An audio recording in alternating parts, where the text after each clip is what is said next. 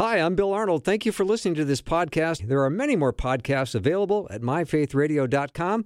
Your support makes this possible. Thank you.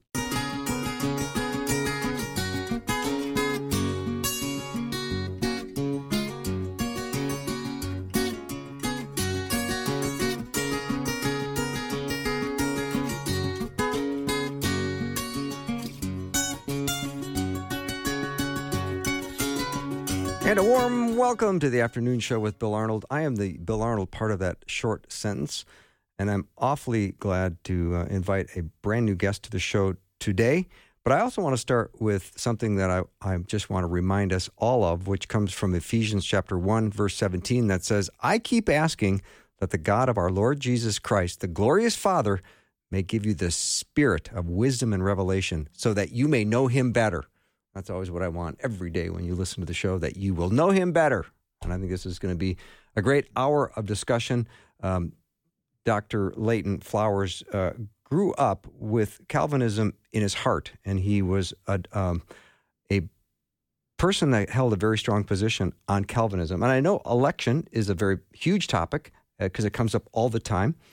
And uh, Dr. Flowers uh, is heard A.W. Tozer and C.S. Lewis, two men he greatly respected who did not affirm the position. And it got him on a journey. And we're going to hear about his journey today. But very glad to have him on. He's the director of evangelism and apologetics for Texas Baptists. He was appointed to that in 2018. And in addition to preaching on a wide range of, of biblical subjects, Leighton uh, regularly travels all over to conduct seminars and uh, specialize on evangelism and apologetics.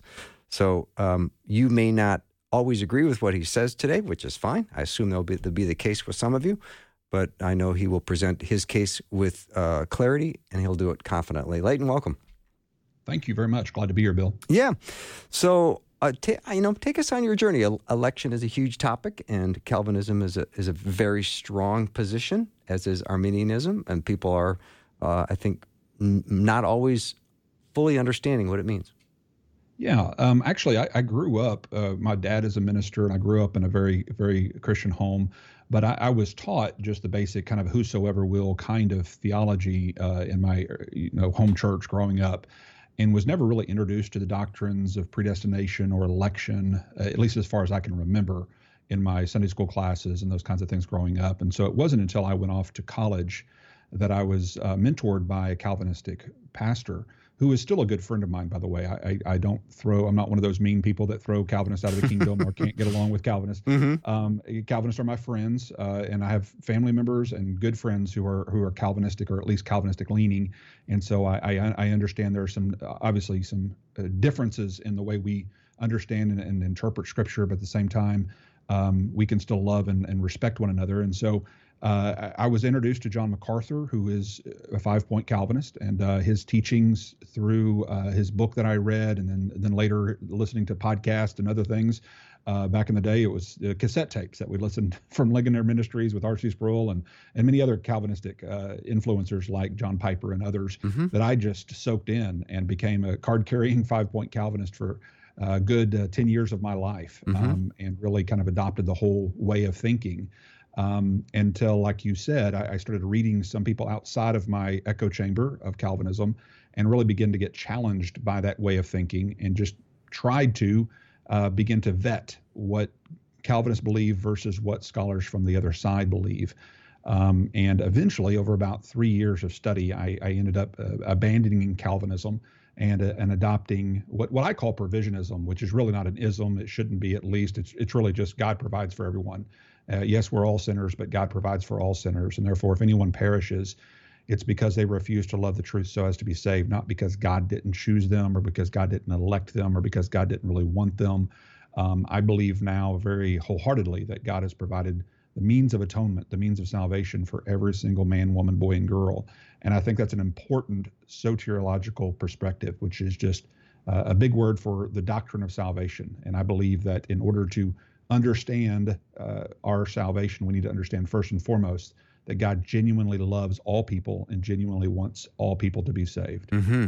Dr. Leighton Flowers is my guest, and we're talking about Calvinism today. And so this is going to be uh, an hour where if you have a question for Dr. Flowers, you can certainly text it over to 877 933 2484. Again, 877 933 2484.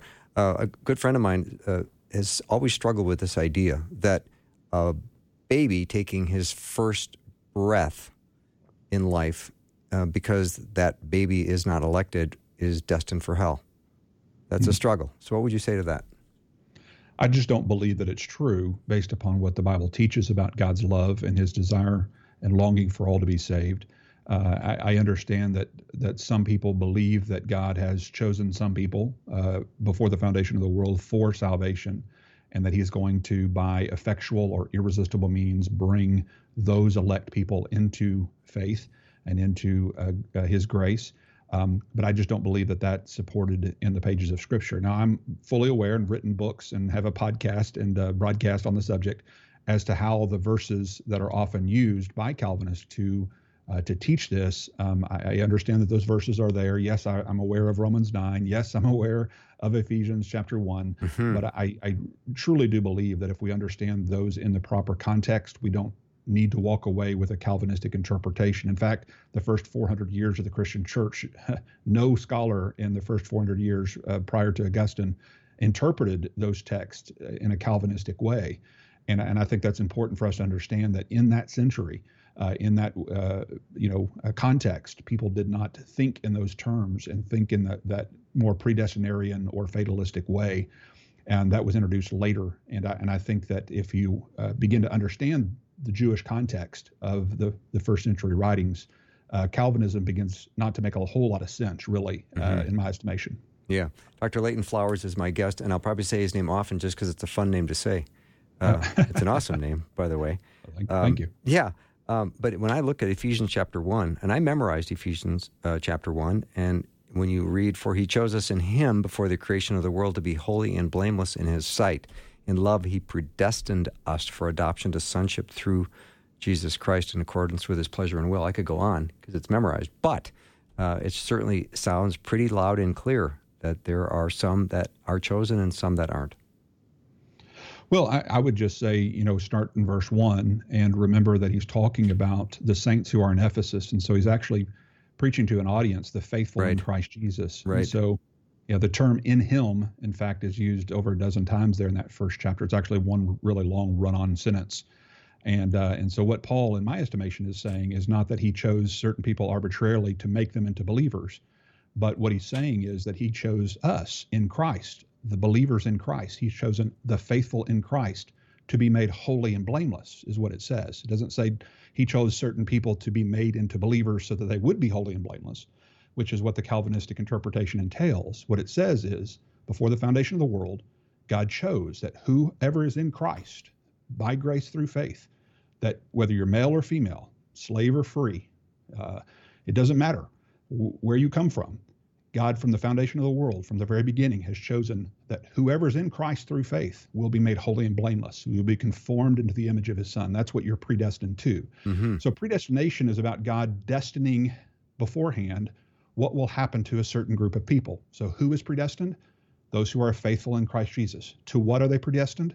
To be made holy and blameless. Nothing here is said about God arbitrarily picking certain individuals before they're, they're even created and ultimately making them for heaven or hell. Uh, that's just not in the mind of Paul hmm. nor any of the first century authors, uh, as far as I can tell. Leighton, that is so interesting. Um, yeah, this is amazing. Okay, let's take a verse like uh, 2 Timothy 2.26 that were, and 2.25 where he says, Opponents must be gently instructed in the hope that God will grant them repentance, leading them to a knowledge of the truth.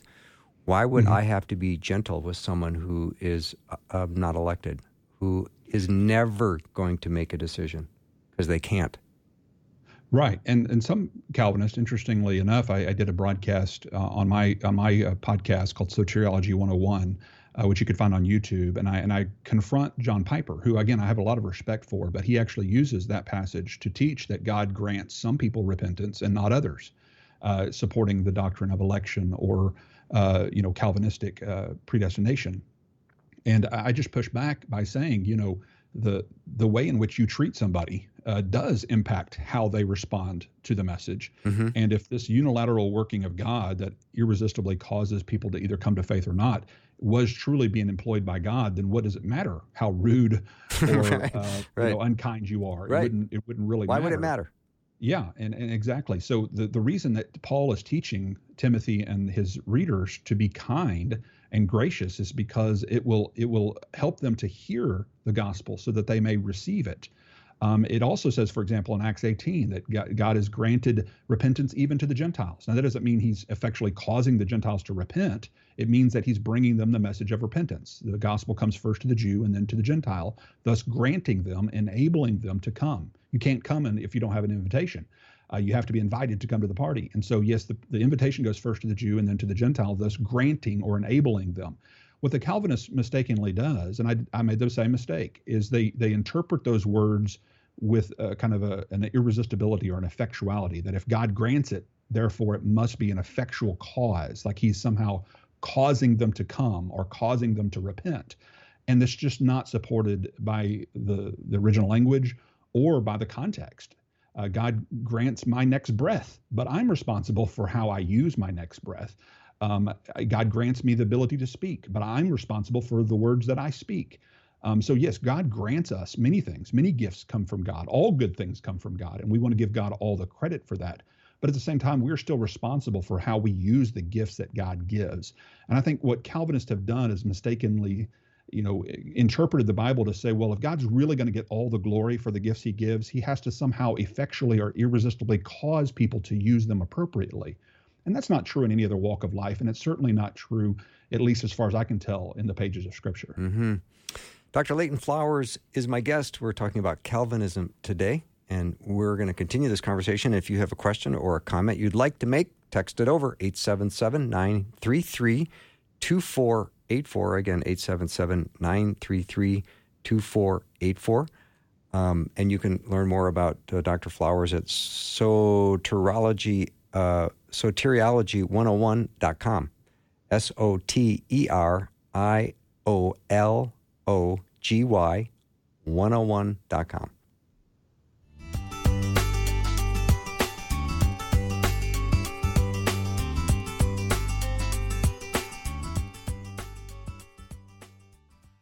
We want to pray for you. We all need prayer. We would love to pray for you. The Faith Radio team is serious about prayer, and we pray for specific listener requests every week. Share your prayer requests with us anonymously and securely on our website at myfaithradio.com.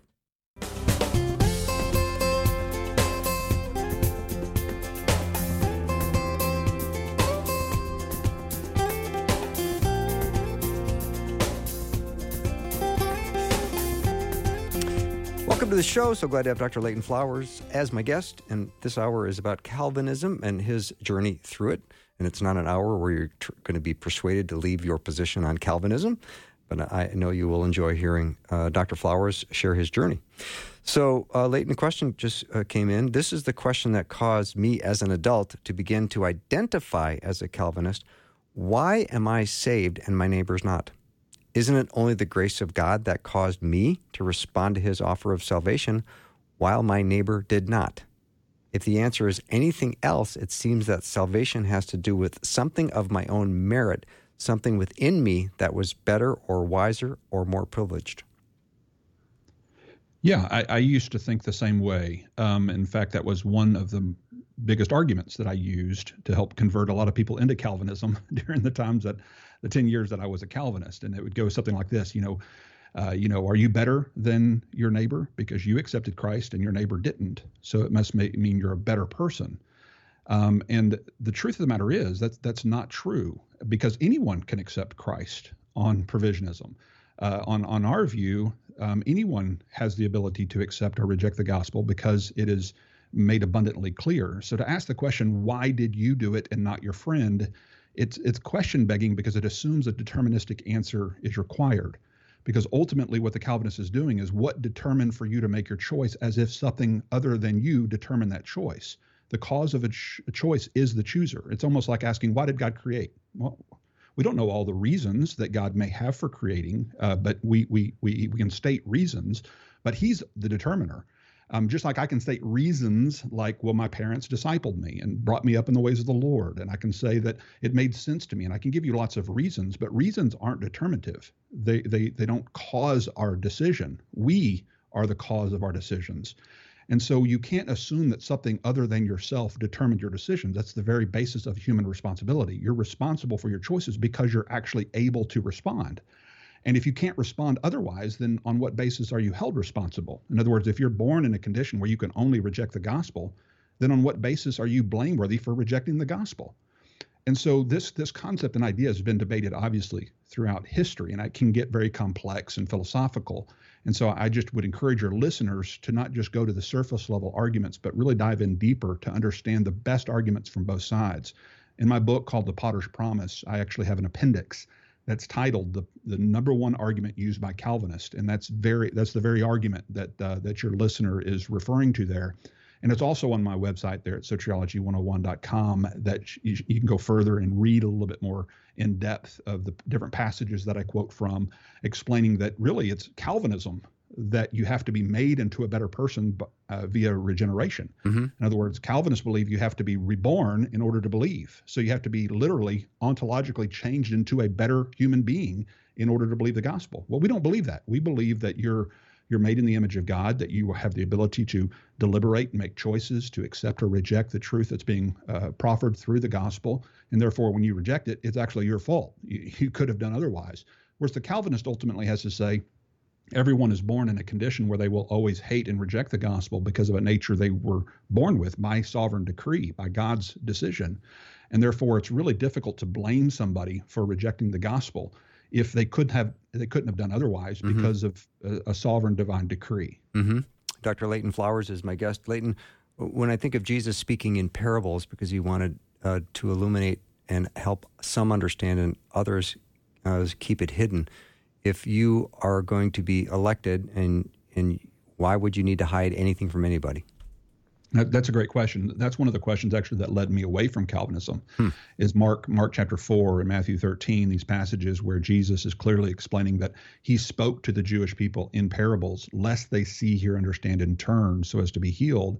In other words, it's a part of God's strategic plan to keep the identity of Christ secret until he accomplishes his purpose. That's why you see several times throughout the Gospels where he says, "Don't tell anybody who I am yet. It's not the right, right time," and to keep keep things quiet.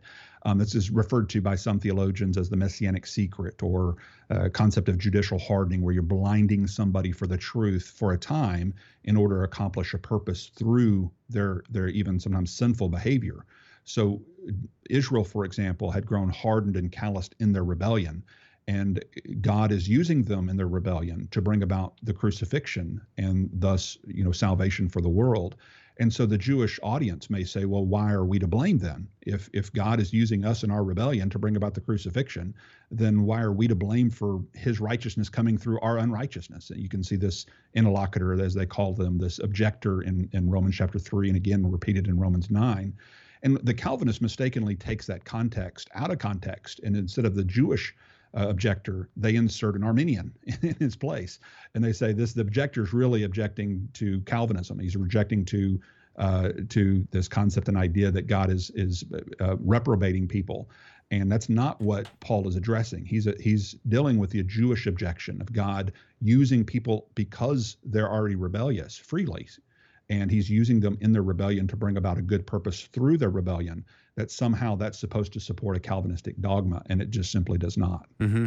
Leighton, I'm trying to think of the verse right now where what the address is, but the verse is the one who comes to me, I will in no way reject. Yeah, Romans, uh, uh excuse me, that's John chapter six. Of course, yes, yes, yes. Uh, absolutely. Yeah, yeah.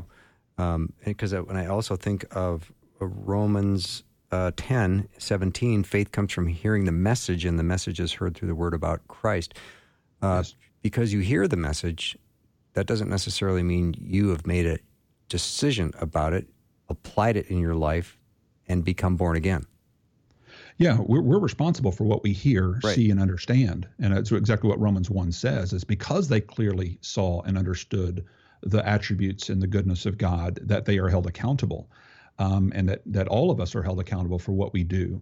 Um, it's the Calvinistic worldview that ultimately teaches that because of the nature we're born with and the fallen sinful condition that we're born in, that we can't understand and accept it because of the spiritual condition we're born into. Uh, I just don't find that that's taught in Scripture. Now, we agree with Calvinists that that people are depraved and sinful, but where we would disagree with the Calvinist is to say, therefore, because we're sinful and depraved, we can't confess that fact in light of the gospel. Um, we would say, no, you, you're yes, you're sinful, you're depraved, but you still can confess. You can humbly confess your your depravity in light of the gospel revelation. And you're responsible to do that. And if you refuse to do that, that's your own fault. It's not because God didn't pick you before you were born. It's not because God didn't regenerate you yet. Uh, none of those excuses can be uh, given, uh, in my estimation. Whereas on Calvinism, uh, I know Calvinists wouldn't want to say that unbelievers have that excuse, but their doctrine certainly implies that that they they could legitimately say, "Well, I wasn't picked. you know, I wasn't regenerated. And no wonder I rejected the Bible because God rejected me before I was ever born." and that's just not a biblical a biblical concept as far as I can tell. Mm-hmm. Uh, Leighton, what is the state of man? Well, mankind is born into uh, outside the garden. Let's put it that way. Okay. Because of the uh, sin of Adam and Eve, we were cast out and therefore we are at enmity with God, as one may say. Mm-hmm. We are distant from Him. We are far apart from Him. This is what the the concept of spiritual deadness really is a concept of being far, like the prodigal son was said to be lost, but now he's found. He was dead, and now he's alive. Mm-hmm. Well, he wasn't literally a corpse, but he was in a far country. He was distant from his his make his, his father. And in the same way, we we are distant from God, and we need to be reconciled. We need to be brought near. We need to be uh, brought back into right relationship with Him.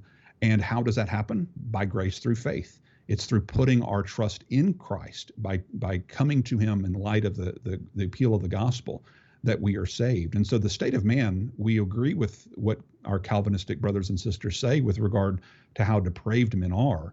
But we di- we disagree where where we think Calvinists go so f- too far is to say that because we're dead in sin, therefore we can't respond until He makes us alive 1st mm-hmm. And this is where we we think the Calvinists have over over uh, literalized the analogy of deadness to mean corpse like dead. You can't respond positively at all. And that's just never the way the word is used. We see the church in Sardis, for example, they, they said, You have a reputation of being alive, but you're dead. Wake up and renew what rena- remains. Uh, like I said, the prodigal son was said to be dead. Uh, even though he was moving and acting and doing all kinds of things. Uh, even Ephesians 1 says they were walking in disobedience and doing bad things as dead men. Well, it means that they're separated due to rebellion. And and just like Paul said, um, when you be when you become a Christian, you should be dead to sin. Now, I wish being dead to sin meant that we can't sin anymore, but I think you and I both know, Bill. You know, unfortunately, we still do struggle with sin because being dead to something doesn't mean you can't do it anymore. Right. So true. Uh, it, it means you're to separate yourself from that thing. Just like we were once separated from God, now we're to separate ourselves from sin because we are in Christ. Mm-hmm. Dr. Leighton Flowers is my guest. We're talking about Calvinism today, which also uh, talks about election, of course. So if you have a question or comment, I'd love to hear it, and I can uh, ask your question on your behalf. Text it to 877 933 2484. Again, 877 933 2484. And after a short break, I'll be back with Dr. Leighton Flowers.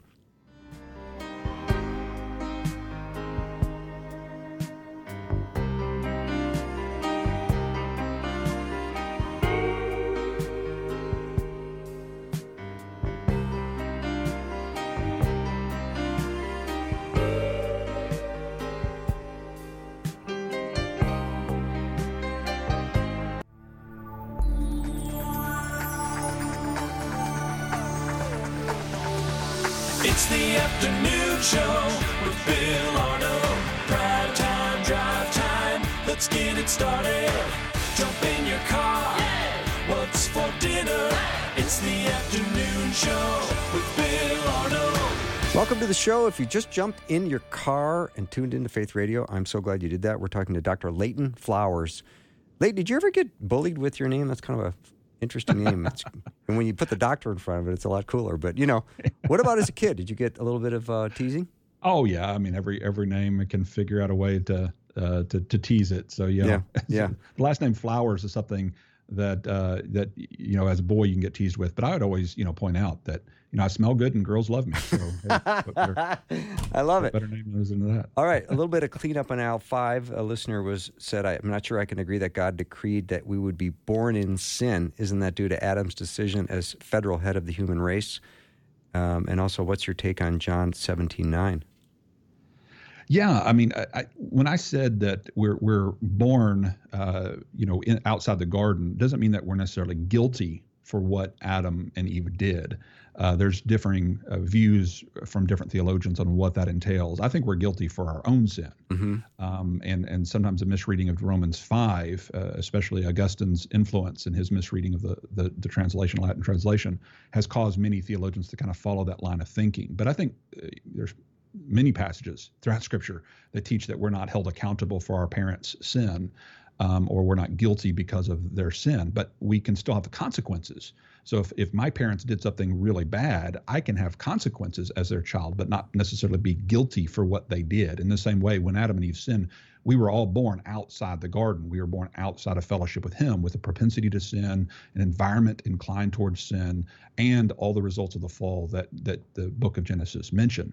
And so um, I really highly recommend a work by uh, Dr. Adam Harwood called The Spiritual Condition of Infants. Uh, it is very thorough biblical uh, defense of this concept and idea, uh, kind of defending against the uh, Augustinian uh, position on original guilt and this concept and idea that we're born guilty because of what Adam did versus being born, yes, outside the garden with the impact and effects of sin, but not not held accountable for uh, our parents' uh, wrongdoings. Mm-hmm. Like you mentioned, there is a you know the sad state of an affair when a, a baby is born addicted to a drug like crack or something. Yeah, they're called crack babies yeah. in the emergency rooms. Yeah, and of course, a crack baby is going to be obviously um, have consequences and yeah. horrible bad consequences but they're not they're not guilty for what their parents did but they are affected greatly by what their parents did mm-hmm.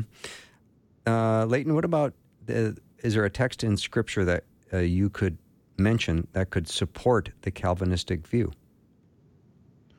well, of course, you know that uh, at first reading Romans 9, I read Romans 9 uh, for years, thinking it supported a Calvinistic reading. The the passage you already mentioned earlier in, Ro- in Ephesians chapter one mm-hmm. about being chosen in Him before the foundation of the world, uh, taken in the context of this discussion and with the Calvinistic lenses on, you can make any verse sound like it supports your particular doctrine. Um, and so that's why there's a lot of times there's the volleying of proof texts. You know, one side will say, well, John 3.16, and the other side will say Romans 9, and the other side, you know, uh, you know, First Timothy two, and the other side back and forth, and uh, and that's not really helpful. What what's better is to go through each of the passages and, and, and understand what they mean in their context, and understand that the Bible doesn't contradict itself. Uh, if, if it says one place that God desires the salvation of all people and somewhere else it seems to suggest that God doesn't desire the salvation of certain people, then look at the context and you may learn that the reason it's coming across of God's wrath and judgment over these people is because they have grown hardened and calloused, and God's given them over to their their depraved and rebellious mm. uh, hearts. And and it's not because of some condition they were born into that they had no control over. It was their own choice and their own doing, and this is a consequence of it. So you have to look at each verse in its context and understand how it comports with the rest of Scripture. Mm-hmm. Dr. Leighton Flowers is my guest. Leighton, uh, listener said these discussions can make it sound difficult and complicated to be a believer. Can I just hold fast to John three sixteen? well, sure. Um, you know, I, I, would I would warn listeners though not to be um, lazy when it comes to theology and understand why we believe what we believe. I, I understand that some people are not going to be theology geeks like I am. I love studying theology and I love diving deep into some of the philosophical questions. And not everyone's geared that way. My wife is not geared that way. Um, she is a psychologist, a therapist, and uh, does marriage therapy and those kinds of things. And she she really gets into those kinds of discussions, but she doesn't really get into the lot deeper theology. But she does take the scripture very seriously and she knows why it's important to believe what we believe and why we believe it and so these these discussions can't be ignored because uh, you know bad philosophy uh, tends to to grow out of apathy Um, bad theology, same way. If if we're not willing to confront bad theology when it raises up within the church, then it's going to begin to take over and and become predominant. And that's one of the reasons I think we have to be willing to stand up and say, this is not something we believe the Bible is really teaching here. This is a divergence from uh, what what we understand the, the, text to be saying. And so we're trying to be good Bereans, uh, as uh, Paul commanded and told us to be. You know, we, we go to the Word, we study it well, uh, and and understand why we believe what we believe, and then teach it rightly. Mm-hmm. Leighton, are there people that are truly irresistibly brought to Christ apart from themselves? Yeah, I, I don't know um, exactly where where that person's coming from on the question. Well, um, let me I, let I me think, continue a little bit. In yeah. my own story, it's often been clear to me that it is God who brought me and kept me close to Him because the people and circumstances in my life should not have resulted in my salvation.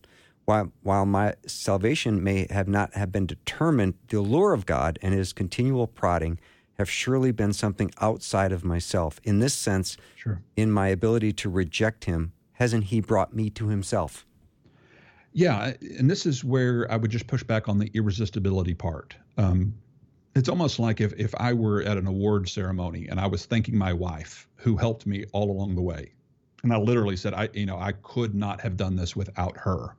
Um, and that's true. I, I needed her every step of the way. She she guided and helped and and and brought me through everything that I went through. I could not have done it without her. Literally, doesn't mean that she caused me to do it or that I could not have done it otherwise, or you know, or, or in other words, I could not have, um, you know, obviously needed her help and guidance. I couldn't have done it without her. But that doesn't mean she's irresistibly causing me to do it. That, that's the difference. And so we mm. can give God all the credit and all the glory for His grace in and keeping and helping us to continue in the faith and helping us to to grow and to come to him in the first place because he's the initiator. We're responders. Mm-hmm. um, and so we're we're not arguing that we're the ones who come to god on our own or that we persevere on our own and it's all by our own you know all powerful free will. No of course not. Um, we, we are aided by grace and his love for us and the scripture is very clear about this. But you can also resist the Holy Spirit. You can grieve the Holy Spirit. You can uh, you can continue to push him away, and eventually, the Bible warns us that you'll grow hardened and calloused, and eventually cut off, and that God can give you over to your your reprobate, defiled mind. the The problem is we're not born that way, which is what the implications of the Calvinistic system ultimately entails: is that you're born a reprobate. You're born already in a hardened corpse-like condition where you will always hate the things of God that's not my experience with young children. I did youth ministry for many years prior uh, to the work that I'm doing now, and, and my my experience is that youth are very moldable. They're very open. Their hearts typically aren't real hardened to the truth when you teach them plainly. One of the reasons I think God, you know, Jesus said that you must become like this child, humble yourself like this child to enter the kingdom of heaven. And the kingdom of heaven is made up of such as these, referring to children. Well, what's the difference between a child and an adult? Children are typically moldable. They're open. They they're able to to be taught. Um, and that's exactly what the Bible calls us to: is to be teachable, to be moldable, not to grow hardened and calloused, which is a condition that you can grow into if you choose to suppress the truth. But it's not a condition that you're naturally just born with by sovereign decree that you can't help, like the Calvinistic system entails. Mm-hmm. Leighton, I love the fact that uh, your illustration was you at an award show winning an award. I, I never, I'm never at an award show winning an award. well, I, I, can't think of an example where I was either. Uh, no. uh, just off the top of my head, yeah. just trying to trying to you know give an example of how you can give full credit uh, for course. the aid of someone else of beside yourself. Yeah, but Doc- but not assume irresistibility. Uh-huh. Dr. Leighton Flowers is my guest. We're talking about Calvinism. A listener was wondering if you could go into depth about the history of Calvinism. One of the most compelling arguments I've heard against Calvinism is the history of how it developed and its rejection by the oldest denomination of Christianity, like Eastern Orthodoxy. Right. Yeah, Eastern Orthodoxy this has a lot of uh, other controversies and issues within Eastern Orthodoxy, but the, interestingly enough, uh, it's not. This is not a debate among uh, Eastern Orthodox. Um, they they all believe more like we do. They do they uh, believe in human responsibility and free will, and so um, and and the fact is, the first 400 years of the Christian Church, um, none of them support this concept that we're born uh, guilty and thus uh, incapable of responding positively to the gospel. Uh, no, nobody's on record within the church uh, teachings until Augustine. Uh, and even Augustine's earliest writings actually supported free will. In fact, I quote Augustine quite regularly to support and defend free will from his earlier writings. It's only later in his life uh, that he begins to kind of shift during his debate with Pelagius, that he becomes more and more uh, deterministic in his philosophy, um, which, by the way, if people don't know this about Augustine, he formerly, before becoming a Christian, before he was converted into Christianity, he was a, a Manichaean Gnostic. Um, and Manichaeans are known to be philosophical fatalists or determinists. Um, and so many scholars, and not just us, but many scholars, including some even Calvinist scholars, recognize that Augustine was really the first within the church writings to teach a more deterministic or a, a Calvinistic, if you will. That's obviously anachronistic because Calvin didn't come along until uh, many, many uh, years later. But uh, Augustine's really the first to teach kind of a predestinarian a deterministic philosophy and interpret passages like Romans 9 and others in a more deterministic fashion. Mm-hmm. Here's a question Do Calvinists miss that God can know the future without causing the future? It seems like that to me. Mm-hmm. Um, it, it, seems to be uh, what w- my friend uh, and someone I, I, greatly admire is a great uh, Arminian or non-Calvinistic philosopher is Dr. William Lane Craig, who's also a, a great theologian. Mm-hmm. Um, he talks about the conflation of certainty versus necessity just because something is certainly known does it not does not mean it's necessitated by the knower. In other words it's not determined by the one who knows it. And so god can know something with certainty without being the one who determines that thing. Mm. and that is that is a difficult philosophical concept i admit it. Uh, back back in the sixth century the consolation of philosophy was written by boethius and cs lewis expounds upon it in his own work in Mere Christianity and other places where it really gets into this concept of god's knowledge. How does omniscience work uh, how can we be free if God knows what if God knows perfectly what I'm going to do tomorrow? How can I be free? Um, and these these these ideas, philosophical concepts, can lead people down a lot of little rabbit trails.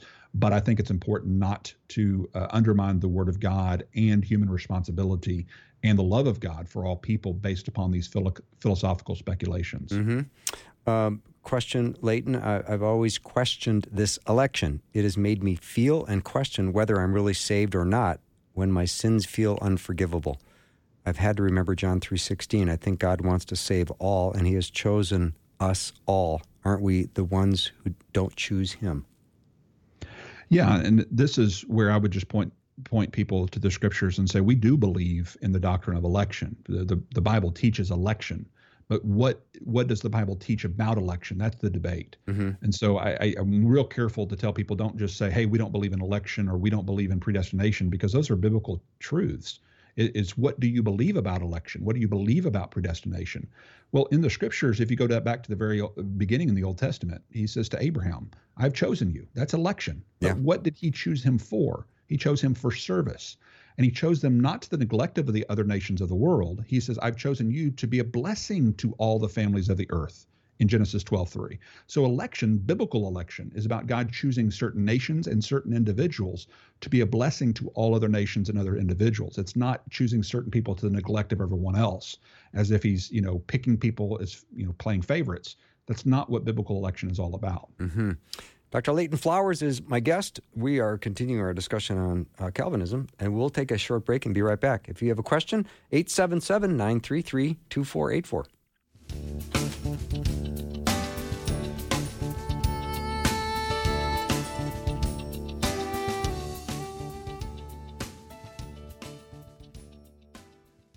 Faith Radio and Afternoons with Bill podcasts are available because of listener support. If you are a supporter, Thank you so much. Becoming a supporter today by visiting myfaithradio.com.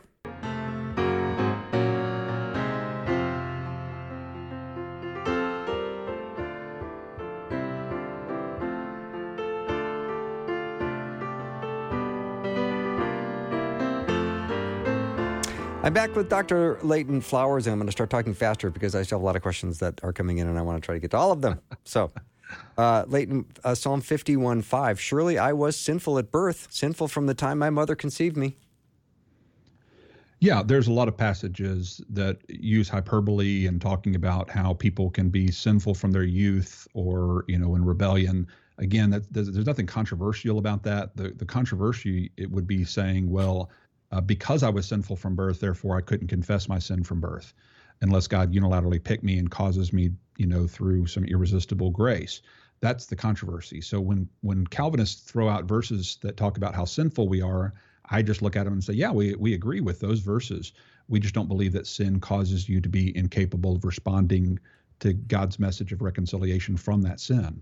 Mm-hmm. We're talking to uh, Dr. Leighton Flowers about Calvinism. So here's a question I'd love for you to address. It's not a question, it's a verse.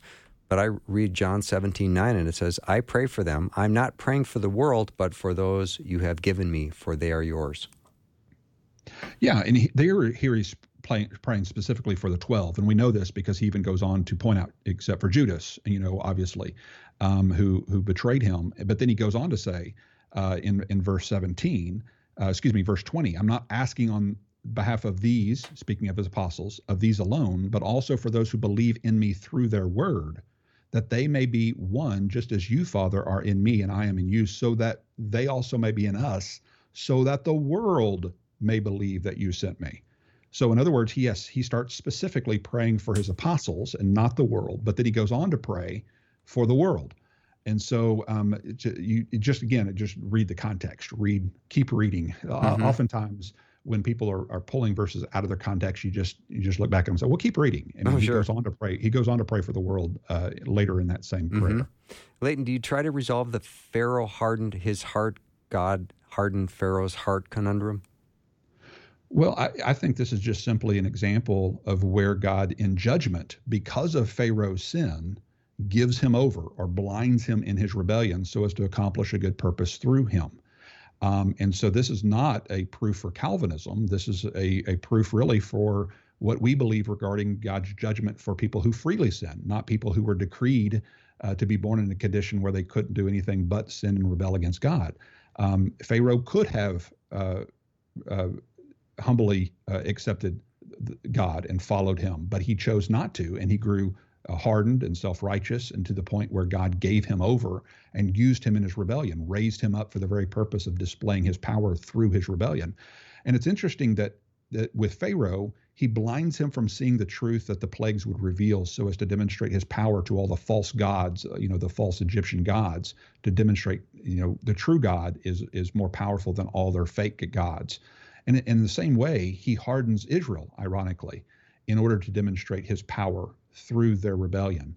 And so, in the same way that God hardens Pharaoh in their already rebellious condition, um, in order to bring about his purpose through Pharaoh, in the same way he hardens Israel to bring about the second Passover through the rebellion of Israel. Mm-hmm. Leighton, how are people saved? Uh, the Bible teaches that we can only be declared righteous by grace through faith in the Lord Jesus Christ. So by putting our trust in the righteousness of Christ.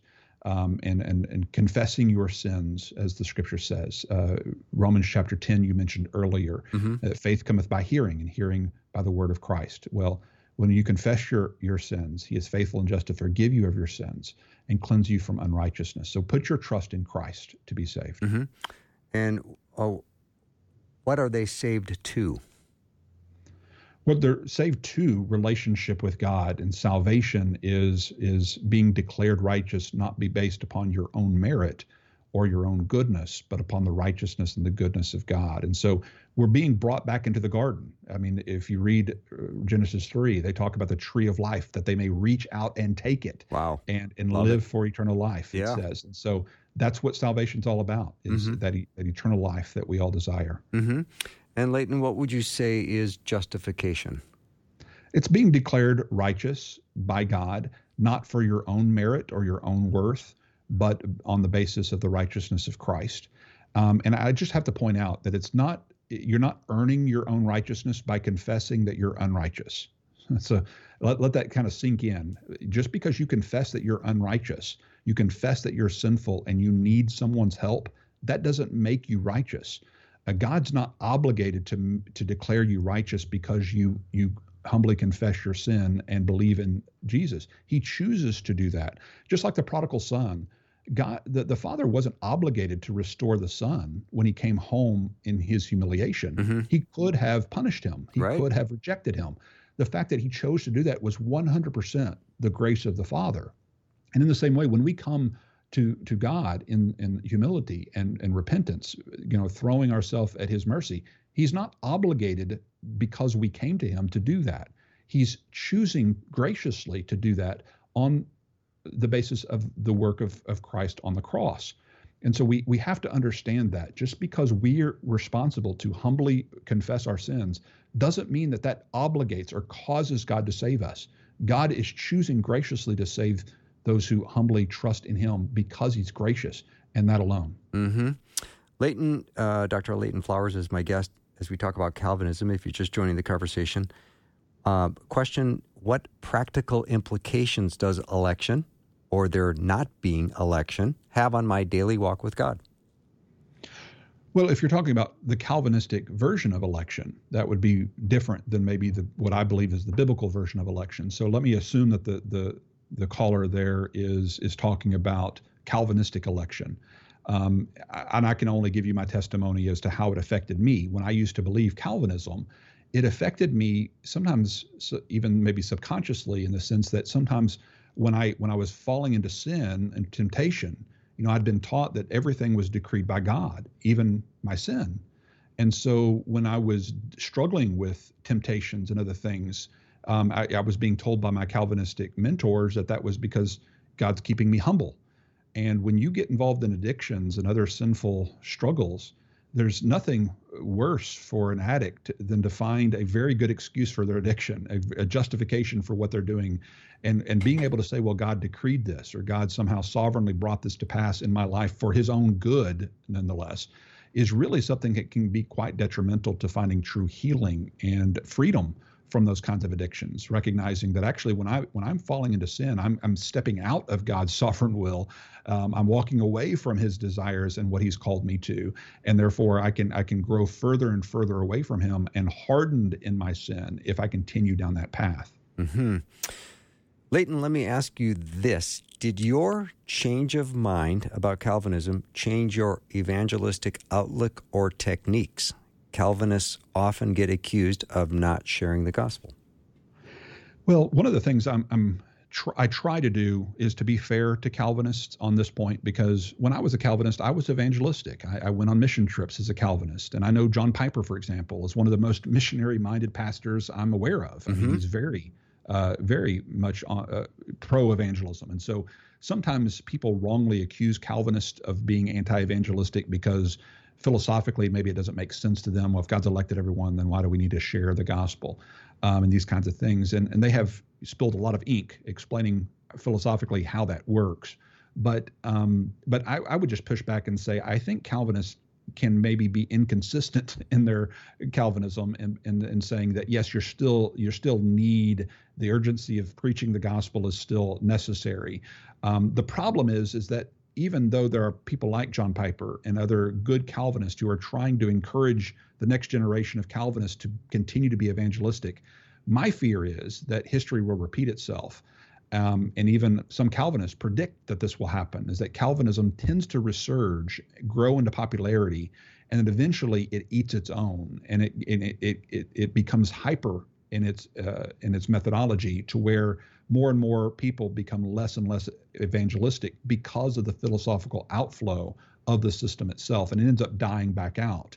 And I always push back to my Calvinist friends and say, well, either it's dying back out because it's not a tenable and realistic way of living life, or or God ordained it to die back out, and mm-hmm. that doesn't make much sense either. And so I just push back and say, I think a, a biblical uh, a biblical soteriology is going to pe- push people to the urgency of spreading the, the news of Jesus Christ. Um, whereas Calvinism tends to, it can deplete that urgency because you kind of figure, well, if they're elect, they're going to be saved regardless of how faithful I am in evangelism. Mm-hmm. And a listener was uh, curious about your denomination. Uh, you are uh, a Baptist, am I correct?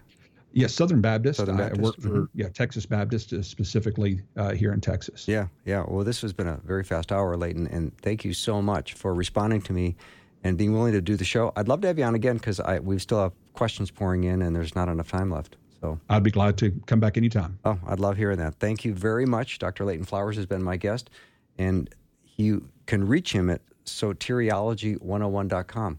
And that's his website if you want to go learn more about him. That's our show for today. Thank you uh, again and again for uh, spending time with me. If you missed any of the show, I know the podcast will help because there's lots of good stuff on there. Go to myfaithradio.com. Have a great night. and I'll see you tomorrow.